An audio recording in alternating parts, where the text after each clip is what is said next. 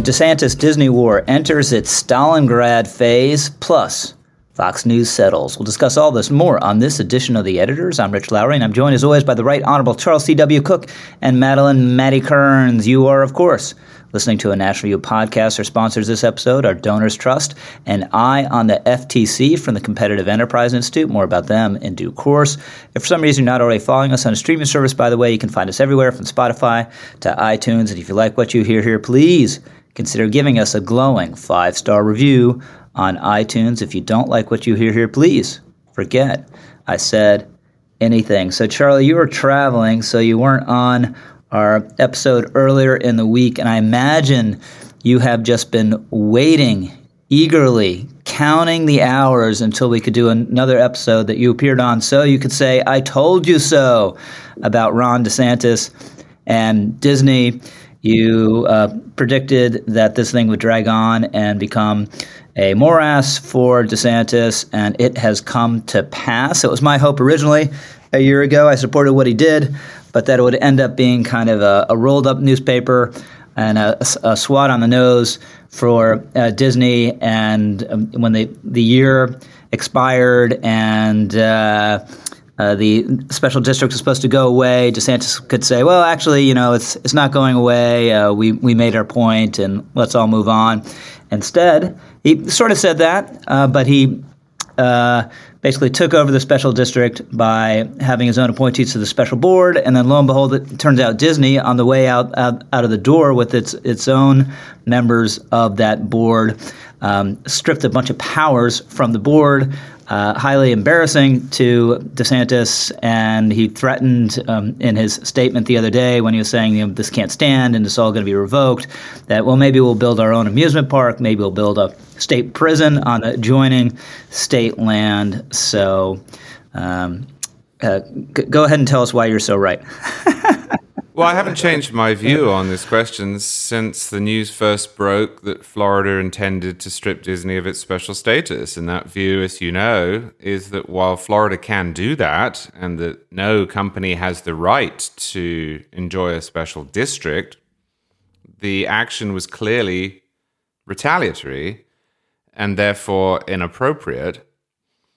And as an aside, that the system that we had in place before in Florida worked and was there for a good reason. Now, I can't remember whether I said it on this podcast or in a podcast I did for The Spectator in London or on Megyn Kelly's show or elsewhere.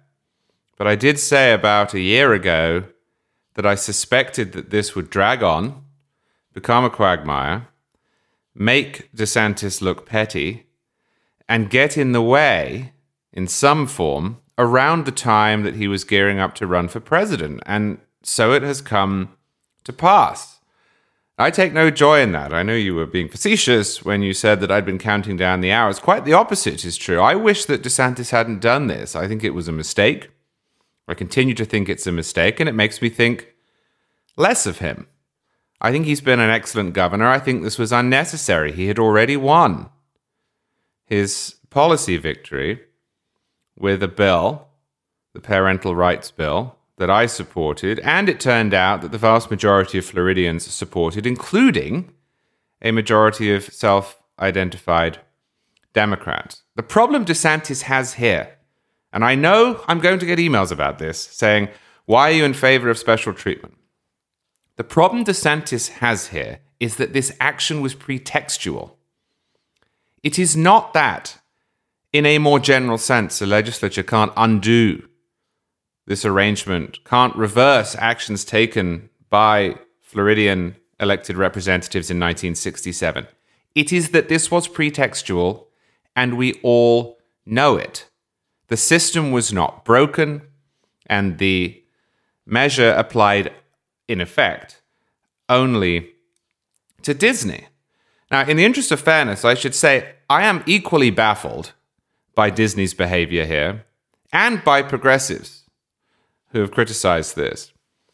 The initial decision by Disney to wade into this area was dumb. It doesn't justify retaliation from the government, but it was dumb. And its digging its heels in here is dumb. Now, I don't expect Disney to do anything other than look out for its own shareholders' interests, although if that was its aim, it wouldn't have commented on this bill in the first place. But Disney's playing this pretty cute.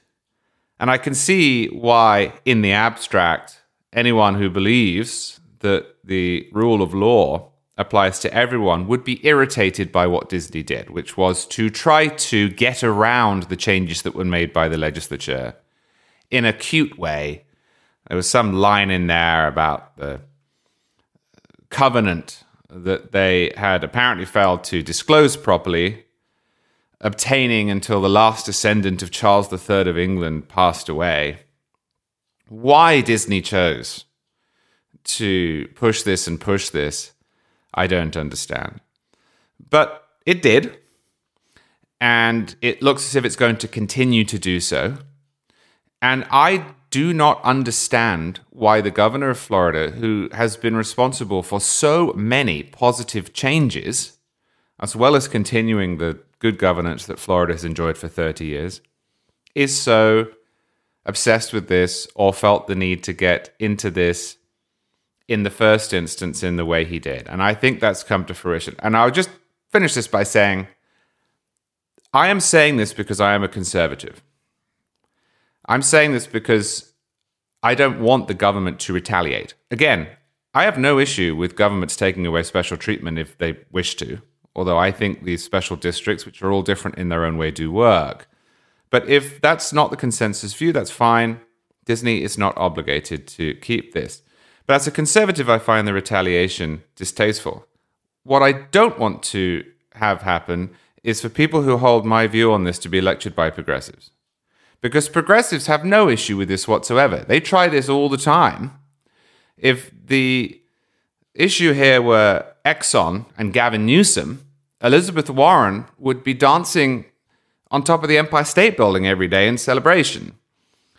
But that doesn't give me an excuse to because I don't believe what Elizabeth Warren does. And this has made me think less of DeSantis. It's made me think less of his strategic insight. And I dissent from those who think that it's going to help him in the long run. It may have helped him in the election in Florida last year, but if it drags on, uh, which Disney seems determined to ensure that it does, I think this is going to be uh, something of a weight around his neck. So, Charlie, do you have any idea? The DeSantis people are saying that what Disney did was illegal, like there weren't the required notices made of the meetings where they're making the change or the changes themselves. Do you, ha- do you have any idea who, who might be right on that front? I think that the state of Florida is probably right on that front. As I say, I find Disney's behavior here equally inexplicable. Disney was playing fast and loose with the rules and it got caught. It probably assumed that DeSantis wanted to dispense with this issue and it was wrong.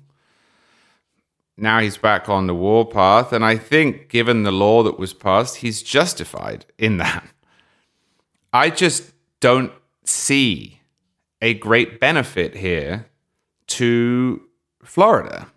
And, you know, I didn't mention this in my previous answer, but even if you believe that this is necessary, even if you like the law, even if you don't care about the retaliation or wish to downplay it, and even if you now say, look, Disney was playing fast and loose, therefore DeSantis now has to stand up. DeSantis should not be standing around making jokes about building a prison next to Disney World. He should not be threatening to increase taxes on Disney World or put toll roads inside Disney World. The effect of which is just to increase costs for the consumer. That's why I think this has started to look petty, irrespective mm-hmm, of my right. other objections. Yeah, so Maddie, th- this has opened up DeSantis to a, a, lot of criticism. Larry Kudlow, our, our friend, uh, former Trump e- economic official, over Fox News last night, saying you know DeSantis is starting to seem obsessed. All the other uh, candidates or potential candidates have been teeing off on him. Of course, Trump say, saying you know DeSantis played, got embarrassed by by Disney. Chris Christie saying, "Well, if he, if he got played by Disney this way, can we really trust him to nego- negotiate with China or Russia?" Uh, Chris Sununu saying um, that DeSantis. It, th- this is convoluting what re- a Republican um, should be and what should do, what he should do. So it's it's really opened him up. Yeah, I mean, this was supposed to be uh, a war on wokeness, and Disney was the, the stand-in for this. And I think if, if you look when this actually this culture war started, um, it did it did make a degree of sense. I mean, I take Charlie's point that it wasn't a good long term strategy, but in the short term, it it worked pretty well. There was huge public anger when Disney, a, a company that's supposed to be uh, uh with serving children basically there was huge public anger when they weighed in on on this issue of parental rights and i think that desantis was was reading the room when he when he made this fundamentally populist move and um, and it, it it definitely in the beginning hurt Disney way more than it hurt him. It damaged their reputation, their ratings, their stock. They obviously had the CEO who was fired and replaced, and and then actually, it seemed like they'd possibly learned their lesson. They they were going to try stay out of politics after after that that uh, episode. DeSantis went on to win by a landslide, biggest in 40 years. It delivered a great victory for Republicans. So seemed like a victory. The problem was is that, as is often the case with DeSantis, is he doesn't necessarily pay attention to some of the details. And there was this 11th hour deal struck, which I think he he could have been pl- paying closer attention to. This opened him up to two lines of Republican attack. As you've mentioned, there's the um, the Trump uh, line, which is that he's been outsmarted by by Mickey Mouse. Um, so it's there, there's just embarrassment there and then there's also the the anti-business um, line of attack, and so so much as this is about him versus Disney, it does look like he's just picking fights with with a particular business. His point, I think, was to pick pick a fight with wokeness, to have this sort of David and Goliath image where he was the guy who was willing to say no. He wasn't going to just be defensive and slow as Republicans often are with culture war issues. He was going to be forceful and, and and behave in a way so as to deter corporations from from doing this. Um, and unfortunately, he's just ended up with egg on his face. And I think that it's as much as anything else, it's been how he's executed this. Um, he should, if he was going to go down this route, he should have been paying closer attention. Yeah, the other thing, I mean, he basically prevailed. I mean, Disney backed off, and I, I, I, know from personal experience, Disney is scared about their brand at the moment, worried about it um, wants to be more cautious about upsetting conservatives. Doesn't mean you're not going to see a gay character in you know Disney programming ever again. Unfortunately, it, um, you know the, uh, the, their last movie was horrible. No one no one watched it um, in part because of that. But they're they're aware of that and they're aware of the problem. And what DeSantis did, I think, was a catalyzing event for, for them. But rather than declaring victory and, and go home, he's he's still in this uh, slog of a battle. So Charlie, uh, more discouraging DeSantis news news. He came up to Washington D.C.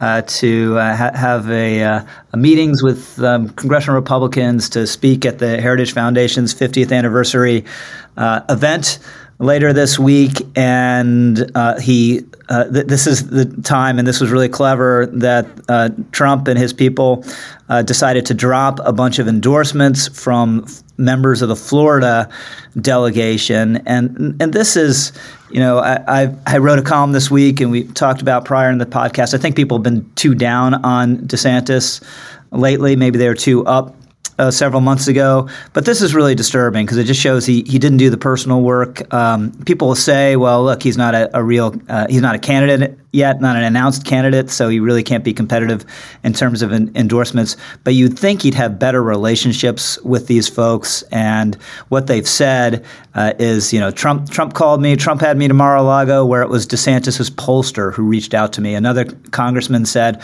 he got hurt earlier this year. Trump called him, DeSantis didn't. Now, should that matter? You know, is that huge in this, the scheme of things? No, but it's those sort of personal interactions that are part of the warp and woof of politics, and DeSantis has been lacking in that area.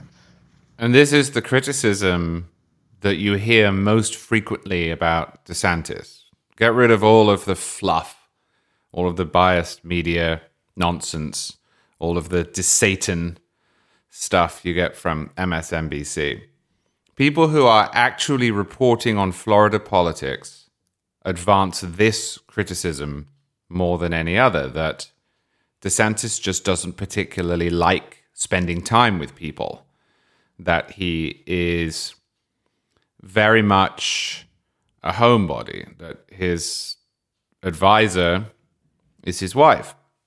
Now, I don't think, in and of itself, that's a big problem. It didn't seem to hurt Obama. At least it didn't prevent Obama from being elected president, probably hurt him as president. Ronald Reagan was somebody who famously had few friends except his own wife. But by the time that Reagan ran for president, of course, he had been pretty famous. He was the governor of California twice, and then he worked for General Electric and met hundreds of thousands of people. DeSantis is still building a network outside of Florida, or if he's going to run for president, he ought to be. And if it is true, as it seems to be, that he's not calling people personally, that he doesn't want to spend time with them, then he's going to suffer somewhat from that. And the, the criticism of the criticism from the right, which feels good viscerally, is that it is often rendered as Ron DeSantis doesn't like spending time with donors. Oh, good.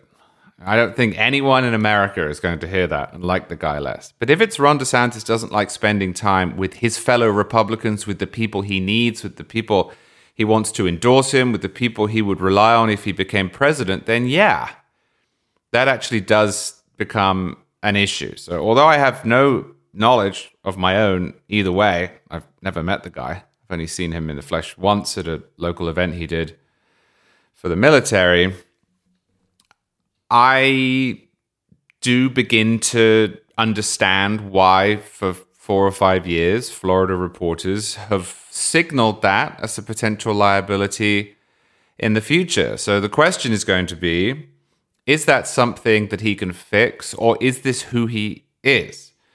Is this part and parcel of what makes him work? Is his total unwillingness to care about what other people other than his family think. What made him an effective governor during COVID? I, I don't know the answer, but this is why we have primaries, I think, is to expose this stuff for the electorate before the candidates in question enter the crucible. Yeah, so Maddie, he, he must be a real, a real, a true introvert because there's one thing to be shy, you know, going into a room where no one knows you and no one's going to care about you, and you just have to make your your, your way. Uh, it's another to be adored by people and to have them desperate just to, to have you stop, shake their hand, pat them on the shoulder, and, and they, they'll just say how awesome you are and just light up. And, and that's the, the situation DeSantis has been in for a while now. And you'll hear these stories about book signings, people lined up outside a venue, you know, waiting waiting hours for him, and he'll just walk to the, the front of the line, not say anything to, to anyone, sit down and sign books without making uh, eye contact. So that that's real that's real introvert behavior, and it's not as though if you're an introvert you can't succeed in, in politics and succeed at politics at the highest level. Uh, Reagan, I wouldn't don't know if I'd call him an introvert, but he had this sort of standoff, uh, offish uh, element to him. A private person that, that a lot of people felt you know they they could never really truly know. Barack Obama, you'd hear stories about uh, White House Christmas parties where he, he wouldn't he wouldn't be at the party, and they just descend uh, from the, the residence down down the steps and and make uh, some remarks, and then then head back up, you know, and, and watch watch basketball or what else what what else he whatever else he was doing. But he had you know a a, uh, a million watt smile and this this national natural charisma that makes up for a lot of that. So this is DeSantis can come overcome this. There's signs that they're working on it they made a big deal. He had a, a, relatively small event at the Heritage Foundation meeting with uh, a couple dozen members of Congress, and you'll see press reports that, that he stayed to the very end, greeted everyone personally, and looked them in the eye, and that's good. Uh, and but that's going to be work for him if he's an introverted guy, and he's going to have to do it uh, every single uh, day, every single hour out on the campaign trail. Yeah, it's going to be work for him, and it's going to be the complete opposite for Trump because that's his natural mm-hmm. asset. I mean, Trump is. Mm-hmm. It's easy. It's easy to forget this because so many people hate him so viscerally. But Trump is very charming. I mean, mm-hmm. he um, he, he, gets people, yeah, gets people on the phone, invites them uh, to Mar-a-Lago. You know, he. I think also, it, I, I, know you've mentioned this yourself, Rich, but other people have, have commented on the fact that, especially for people in, in right-leaning publications, Trump is was Trump was an extraordinarily accessible president. Um, you could get him on the phone in a way that was was difficult yeah. Uh, with with other politicians. And I think this is just his his natural um, asset. Now, how how valuable that is can obviously be overemphasized. I mean, endorsements are important, but they're not the most important thing. It does seem like DeSantis is realizing that he's got some catching up to do. Um, like like we said in the, the last segment, you know, DeSantis can be kind of slow to respond with some of these things. I also think, in his defense, um, he has a pretty demanding full time job right now in a way that Trump doesn't. I mean, Trump Trump has all day, every day to think about. Even even as president, Trump didn't have a demanding full time job. Right, exactly. He was he was much more. Uh, he, I mean, for for Trump, uh, what other people think of him and who's supporting him is kind of like a full time preoccupation all the time, anyway. Right. Um, and he now has more time on his hands, and uh, DeSantis is a very busy guy. Uh, you know, Republican legislature has been has been busy. He's had this abortion bill, um, and so you can you can understand that the, from a human side of things, just how these things don't necessarily aren't necessarily prioritized uh, in the way that they ought to be. It does seem like he's got smart people around him telling him, "Hey, like you need to get on top of this." Um, as as you mentioned as well, he hasn't formally announced yet, so um, so he does have a little bit of an excuse there. Um, but uh, yeah, he's, def- he's definitely got to work on it. It looks like he is. Well, and just to add to what Maddie says, he hasn't announced yet. That is a sign of strength, too, that we're sitting around saying, mm-hmm. why didn't this Florida congressman endorse DeSantis? Well, the guy who hasn't announced that he's running for president. That mm-hmm. certainly demonstrates that he is number two in the rankings that we all expect Florida congressman to be lining up to endorse a guy who hasn't said whether he's running for president. A lot of people in the history of presidential primaries would have died to have that sort of chatter. The issue, again, as Maddie says, is whether or not he can capitalize on it. So, Charlie, let's let's uh, do the exit question and, and, get you basically to kind of put a number on what, what you're saying. Rate the Ron DeSantis pre presidential campaign so far, zero disaster. It just shows is is not going to happen for him. 10 perfecto couldn't be any better. 0 to 10 DeSantis pre-campaign. I think it's a 5 or a 6. I think the jury is out. He has done well in getting what he wants out of the legislature in Florida, which is really important or should be really important to his potential message. People have asked, why didn't he announce already? Well, first off, it still is pretty early. Second, he has to have a whole bunch of accomplishments under his belt when he announces to make the case for himself as strongly as possible. So, in putting together the argument, the rationale, the logic underneath his candidacy, I'd say he's done really well. This side of it, though, does increasingly seem to be weak. So I don't know. I, I think it's a five or a six. I don't think that he is inevitably going to set the world on fire when he runs, but I agree with you that reports of his political death are highly premature. Maddie, zero to 10. I, I probably slightly higher than Charlie, probably a six or a seven. Um, I think that he does have a lot of strengths. They're not being focused on right now uh, for obvious reasons, but um, and and the mistakes that he has made or, or, or potentially seems to be making, he's he's quick with damage control and uh, and learning from those. So I think six or seven. I'm going to go with a five as well. His book tour was a success, which was important. He drew crowds. He sold the book. The legislative session is going fantastically well. You know, he has super majorities, so it's a little little hard to mess up, but still a, a, key predicate of his campaign is is racking up these substantive victories, which is happening and is getting uh, relatively neglected, should, be uh, have more attention than it's getting. But there's no doubt he's he's lost some ground uh, to Trump.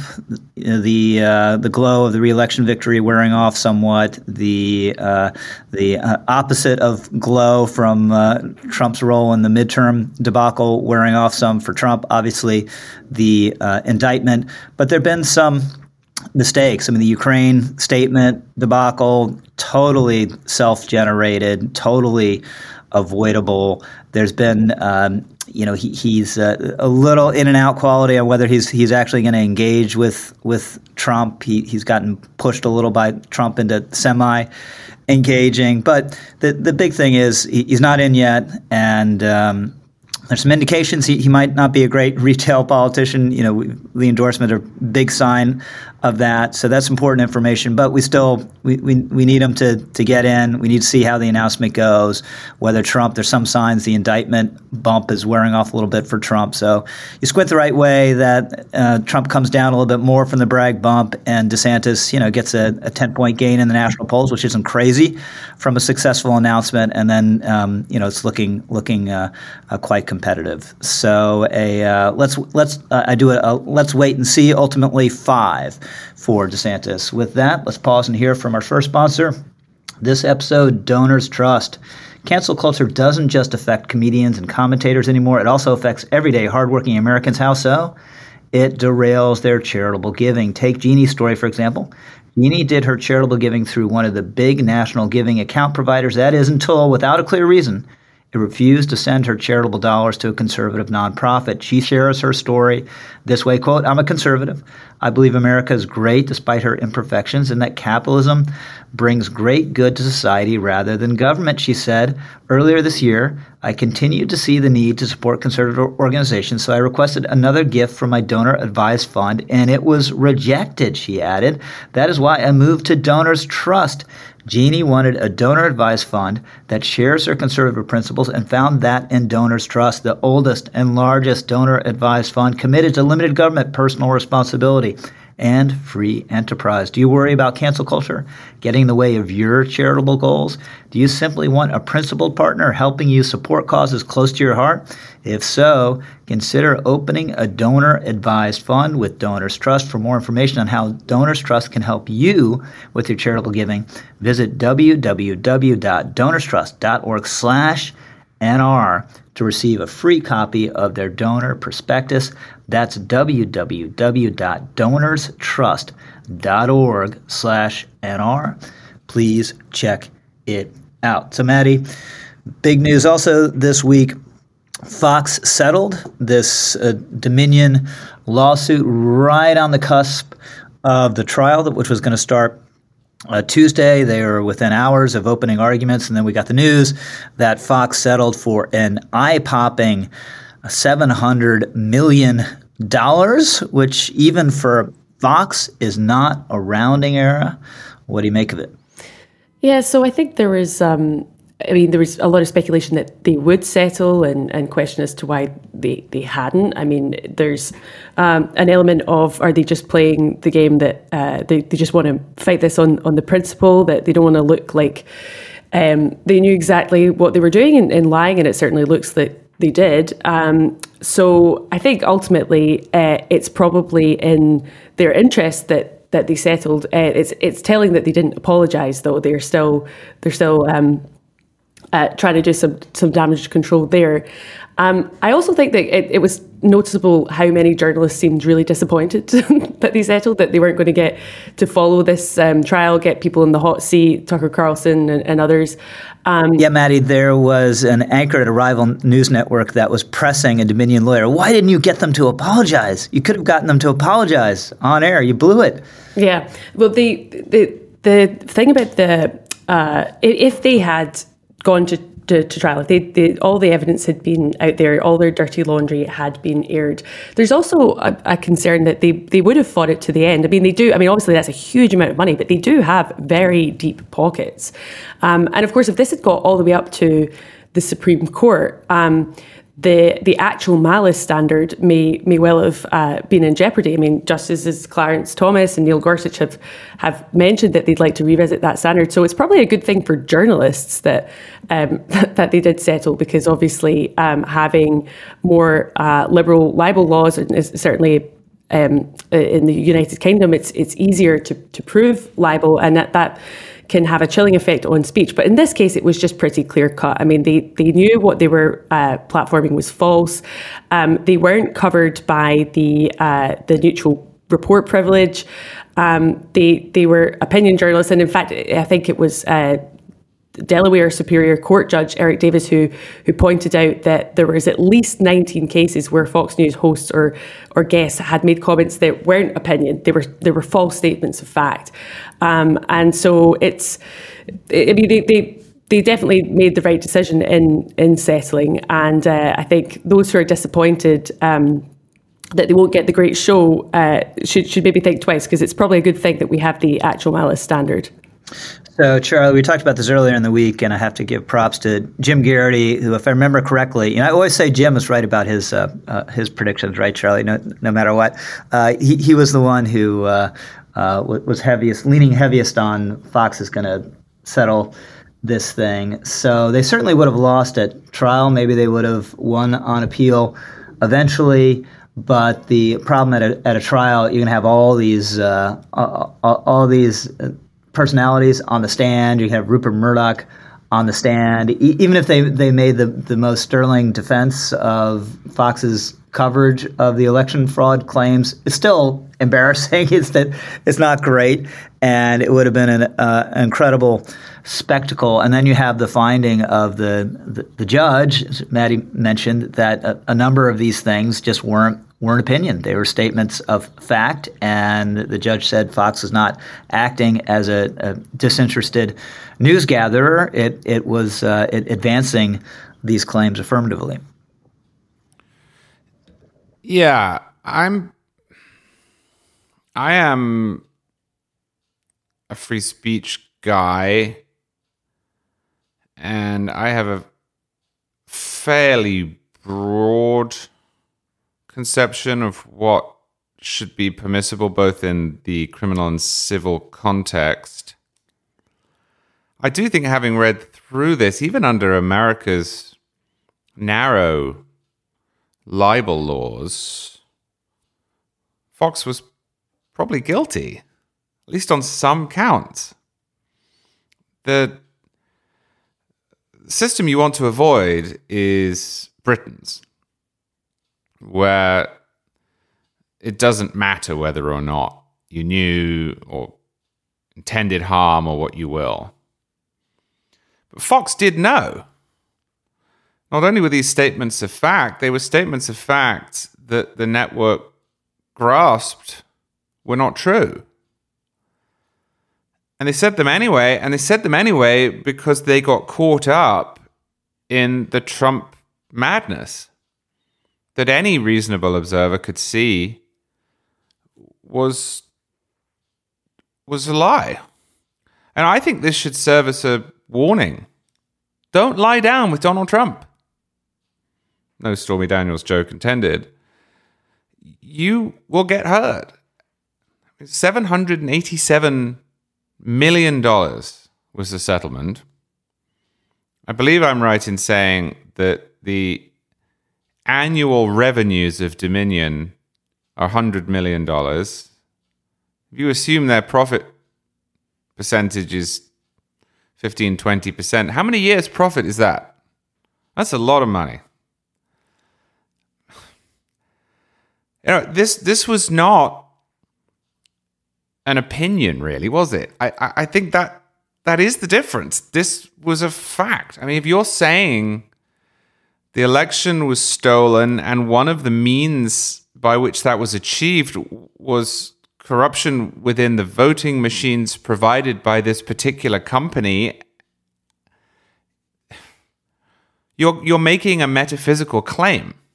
You're making a, a claim like, my computer doesn't work which is not so much an opinion, it's a verifiable fact. Um, so I, I, I don't really see this as a as a First Amendment question, at least in some of its particulars. And I'm assuming that Fox realized that, and that's why it settled. Yeah, so just a big thing in these cases is sincerity. You know, it's, it's one thing if you if you say it and you truly believe it. It's, it's another if you say it and, and you actually know it's it's wrong. And you know, Fox basically panicked after the election. The, the ratings went way down. But a lot of that, you know, was the, the reaction to the, the Arizona call, which I, I do think was premature. It ended up being right. The people who made the call say they had zero doubt ever that it was going to be wrong. They ended up being right, but uh, uh, given how narrow that margin ended up being, it's, it's hard for me to understand how, how you could have made that call so early. So it was partly a reaction to that, and but it was partly a natural reaction to losing an election after your side loses an election. Every, everyone is dispirited. Of course, there is an added element to that because Trump was stoking these fraud claims. But uh, so yeah, Fox's ratings were going to go down, and they saw Newsmax's ratings going up, at least for a period, but that was never going to be sustainable. I mean, Fox is a juggernaut. They're really good at what they do. It's really good TV, which is really important when you're in a TV uh, business. So they, they should have, um, you know, I think just been, been willing to kind of wait it out and, and take the hit and have confidence in their, their product. And, you know, ultimately, Newsmax uh, actually fairly quickly, Newsmax went down and Fox went right back up. So, Charlie, I ask a question to you. Most Republican voters will acknowledge that there wasn't fraud, uh, tr- true fraud, Dominion style fraud, real no kidding fraud. We're not talking about Twitter suppressing the Hunter Biden laptop story, changing of, of votes or stuffing, um, stuffing the ballot boxes they'll, they'll acknowledge that you know by by um, well they, they most of them acknowledge it now no matter what the polling says. Or they'll acknowledge it by 2028 if you know Trump runs again and, and loses is wash wash out of the system or they'll acknowledge it never. Well the first part of that question is in my estimation inextricable from the question of whether Donald Trump is going to win the nomination. If Republicans who vote in primaries acknowledged before the 2024 presidential election that the 2020 election was not stolen and that Donald Trump lost it, then I think he will not be the nominee. If they don't, if one of the other two options, 2028 or never, comes to pass, then I think Trump has a really good shot because the primary argument against him from the perspective of the median Republican voter, not me, I think he disqualified himself, is whether or not he can win uh, and that he's a loser. So I don't know. I find that really hard to answer because I don't know whether or not he's going to be the nominee. I I think this is moving in the right direction. Polling certainly suggests that this is moving in the right direction. The number of Republicans who say that Trump lost the 2020 presidential election seems to have risen over and over for the last six months. What I can't factor in is whether that will change once given a presidential platform and put in debates Trump starts to make his argument again in earnest, and then all the wrong people, in quotation marks, push back, and that internal negative polarization kicks in. I, I, I just don't know. I, I, the problem I have here, Rich, is I cannot imagine believing this crap. Like, I, I cannot imagine having fallen for it it was so obvious right from the beginning that this was a self-serving lie that the people who were peddling it were charlatans that the people who were echoing it were scared ciphers so I don't know what it takes to believe it, and I can't tell you what's going to happen with the average yeah, voter. The, uh, just... that woman lawyer who is part of the notorious Sidney Powell. No, the sorry, I got to be more specific. I, would be more specific, but I can't remember her name. It wasn't Sidney Powell. She was at the uh, notorious press conference with Rudy Giuliani. Um, you know where the, the streaks are coming down uh, uh, Rudy's uh, face. I forget her name, but she she settled with with someone, uh, a bar association. Um, it, she just said she lied. She, she, just flat out lied. Right. You know, and, and good people believed her. So, Maddy, most Republicans actually, whatever the polling says, uh, they they uh, have already given this up. They'll give it up um, by 2028. They'll give it up never. Um, well, I, I, share Charlie's uh, condition on it, but I think I think probably in the medium term they'll they'll give it up. I think it was Jim Geraghty on the corner who made the point that um, the it becomes more difficult to believe this lie if if it stops being platformed and spread. And uh, certainly now, given this lawsuit, I think that uh, television networks covering Trump, um, who doubtless will continue with this lie, um, will feel obliged to push back hard because otherwise they could be facing uh, similar lawsuits. So most Republicans, I don't know, it's probably it's it's somewhere around 2028 or or never. I would say. With that, let's hear from our second sponsor this episode.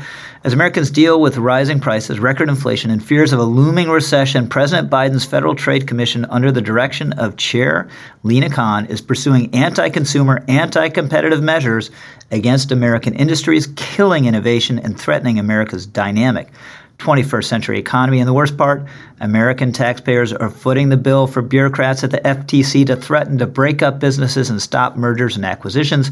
That's why the Competitive Enterprise Institute launched their Eye on FTC campaign exposing abuses of power at the FTC, calling on Congress to reassert oversight over this rogue agency and protecting consumers from government overreach. CEI is defending free markets and American capitalism, which are the greatest forces for peace and prosperity the world has ever known. To learn more, visit eyeonftc.com. That's E Y E O N F T C.com. And consider helping CEI stop abuses of power at the FTC. We have lots of friends at the Competitive Enterprise Institute. They do excellent work. So please, please, please check it out.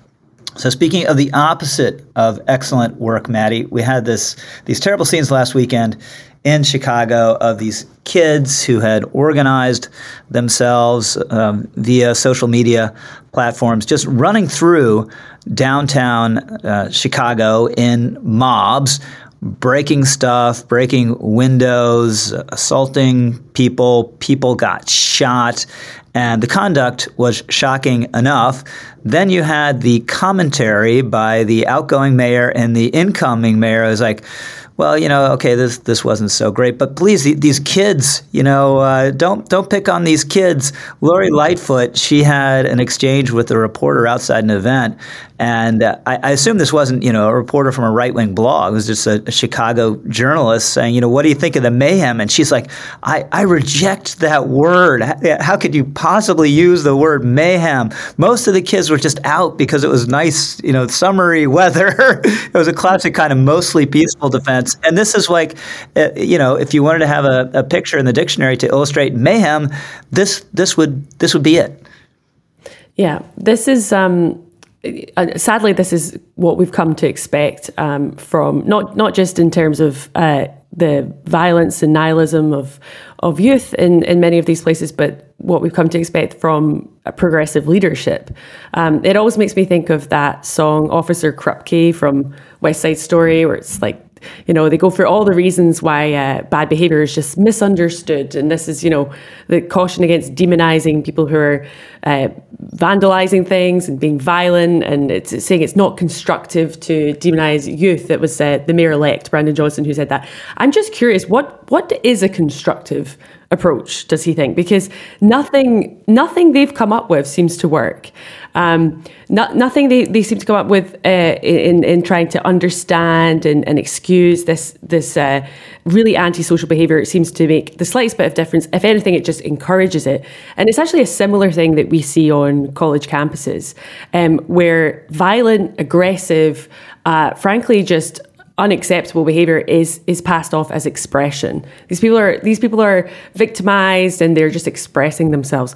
Um, so you have this weird inversion where where violence is speech and, and speech is is violence. You saw this recently with the the debate um, Michael Knowles did with uh, Brad Polumbo um, at um, I'm blanking on the university, but the uh, university on the northeast coast, and um, and you had uh, student protesters outside burning an effigy of Michael Knowles, and this is this is supposedly just you know part of the course now. This is just expression. Uh, no, it's not. It's it's threatening. It's thuggish. It's violent. It has no place in a civilized society. It certainly has no place on a college campus. Um, and until people in leadership roles start saying that and start putting their money where their mouth is and, and enacting harsher policies, we're just going to see more and more of this behavior.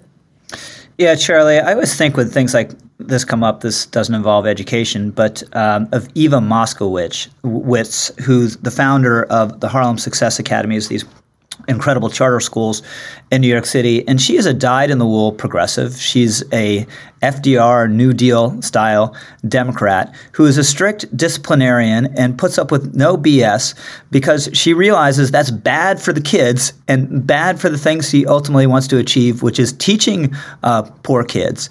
And so this this kind of progressivism, this cracked woke progressivism that uh, Laura, Lori Lightfoot and her successor, unfortunately, represent is really bad on top of everything else. It's bad for, for public order and, and safety, but it's also not good for these kids and for these families to, to in effect, say it's, it's okay to do this, or at least we're going to make excuses for it. There's not much that's new in our politics. And while we have newish labels in the annals of human history, conservative, progressive, we really are talking about an age old distinction here between people whose political outlook fundamentally treats people as individuals and people whose political outlook fundamentally does not. The conservative predisposition is to look at people as individuals. The p- progressive predisposition, and I would distinguish that from American liberalism historically, is to look at people as members or representatives or really automatons from their group. Progressives are obsessed with groups, they're obsessed with placing those groups into hierarchies and matrices. And the ultimate consequence of doing that is that you remove from people agency.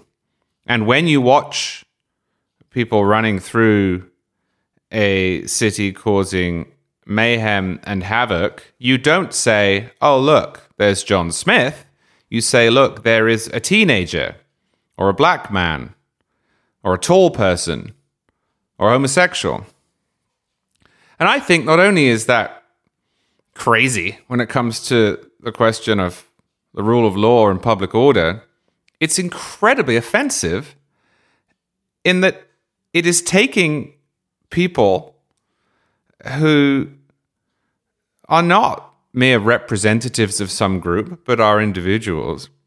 And it is assuming that they have no control over their own destiny and that they should be treated as if they are the victims of all of these invisible systemic forces. And of course, that works in both yeah, directions. the person- it's a classic uh, soft, soft, bigotry of low expectations and, and President W. Bush's famous phrase. Right. So you have the guy on the street who's burning the car. So instead of saying that guy should not burn that car, you're saying, well, he's doing it because he belongs to insert group here. But you're also doing it the other way around. The kid who shares all of the immutable characteristics of the guy who's burning the car, who is not burning the car, who is sitting at home, maybe he's got a job, mm-hmm. maybe he's doing his homework, maybe he's just chatting with his grandmother, you are linking that guy yeah. to the other one. Yeah, maybe he'll become a cop. Or maybe he'll become a cop. Maybe he'll be a loser for his whole life, but at least he's not burning a car in the streets mm-hmm. of Chicago. Mm-hmm. This is, to me, the end point of refusing to do what the American creed requires us to do, which is to treat people as individuals. This is the end point, and it is ugly as hell. So, Maddy Kearns, X question to you: Conservatives are and or will win the debate, winning or win the debate over law and order. Uh, yes, they, they will because the real life consequences are felt by everyone, regardless of their political persuasion. Charlie. I mean, Maddy's right in the long run. I just don't know how long that run's going to be. Chicago doesn't seem to change. The voters don't seem to alter their preferences or try something new. I don't see a Rudy Giuliani back in his useful form on the horizon. I guess. But you know, Rich, there's this uh, sort of uh, social science observation called the Curley effect, which I believe comes from antebellum Boston. I may have got the timing wrong. And the, the point that was made was that if you run a city or a jurisdiction really badly, and all of the people who are upset about it leave and go somewhere else, you perversely enough become more, not less powerful. Yep. And I wonder how much that is going to happen to Chicago in the short term. The people who are the most bothered by this, the people who are sufficiently angered to up and move to Wisconsin or Texas or Florida or what you will, are not the people that need to be convinced because they're going to go vote in South Carolina. Mm-hmm. And I don't know. I mean, it's easy to move now. So I don't know. So we're going to win it and are winning it at the national level, but we're, we're not going to win it enough to uh, to affect some of these uh, blue blue cities, which are just uh, bent on self destruction. With that, let's hit a few other things before we go. Maddy, you finally gotten around to watching Castaway. Castaway. What what took you so long? Well, I, I, actually I should have told you that uh, it was rewatching Castaway. Oh, okay. I, I, had in fact seen it before, although not in a very long time because I'd forgotten um, various things about the movie. Not least that there is a terrible plane crash, and uh, as I've mentioned before in this podcast, oh, that's I'm a, nervous... I forgot about that. That's a terrifying scene. Yeah, I'm a I never a nervous flyer, but um, I have oh, to yeah, fly a lot. exactly. That's what you needed to see. yeah, Did you so watch um, it on a plane. No, I didn't watch it on a plane, but I it's it's never it's never long before my next flight, so I, I will have those images um, on my on my mind. But no, just such a such a great movie, such great acting. Uh, Tom Hanks really is an American treasure. So, so I was actually uh, fl- flipping through the, the, cable channels the other day, and I, I did not stop to watch it, but Castaway was being shown on some station or other. And I thought to myself, wow, I, I remember that movie as being really boring, and I bet it's even more boring now. But that's not true. That wasn't your. I, I don't think it's boring. I mean, there are a lot of scenes where there's no talking because he's mm-hmm. obviously on a right. deserted island by himself.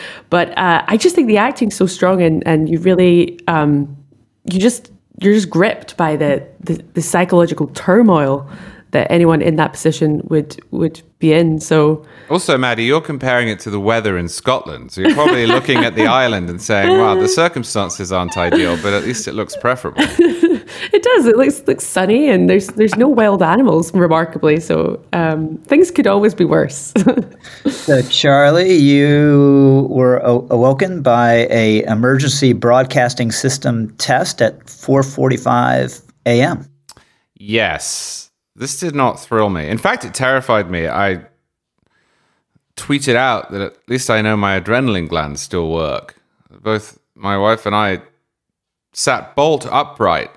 Our iPhones were blaring this noise that sounds like something from a Cold War movie and flashing emergency. Thankfully, the next word was test after emergency. I think I was probably slightly more alarmed than I would have been usually because I've been watching Stranger Things on Netflix, which has the combination of uh, a Cold War setting and all sorts of horrible uh, supernatural goings on. So at the back of my mind, I'm thinking, is it real? Is it happening here as well? But it turns out this was a mistake. Florida does not intend to make a habit of testing its emergency broadcast system for no reason at 4:45 a.m. I think it was supposed to be 4:45 p.m. or was supposed to be sent only to televisions or something. Hopefully, they will fix this. Well, you know, if the governor weren't running busy quasi running for president and up up in Washington D.C., maybe this wouldn't have. Well, that's right, because you know it's in the Florida Constitution that only the governor can press the emergency button.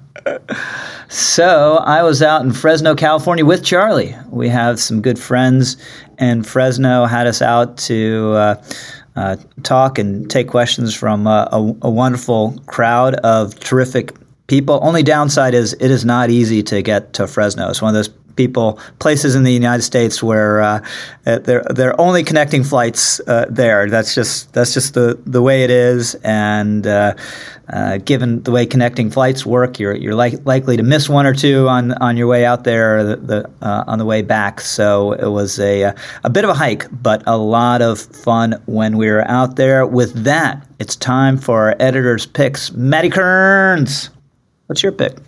Uh, I want to just use this opportunity to highlight the work done by our news team. I think they really do great stuff, especially on the, the transgender issue. Um, I'm thinking of a recent uh, report by Ari Blaff on uh, undercover videos that Project Veritas uh, had, and I just think that a lot of a lot of outlets sort of overlook this stuff, but I think it's really important that uh, we don't, and we don't. So that's commendable.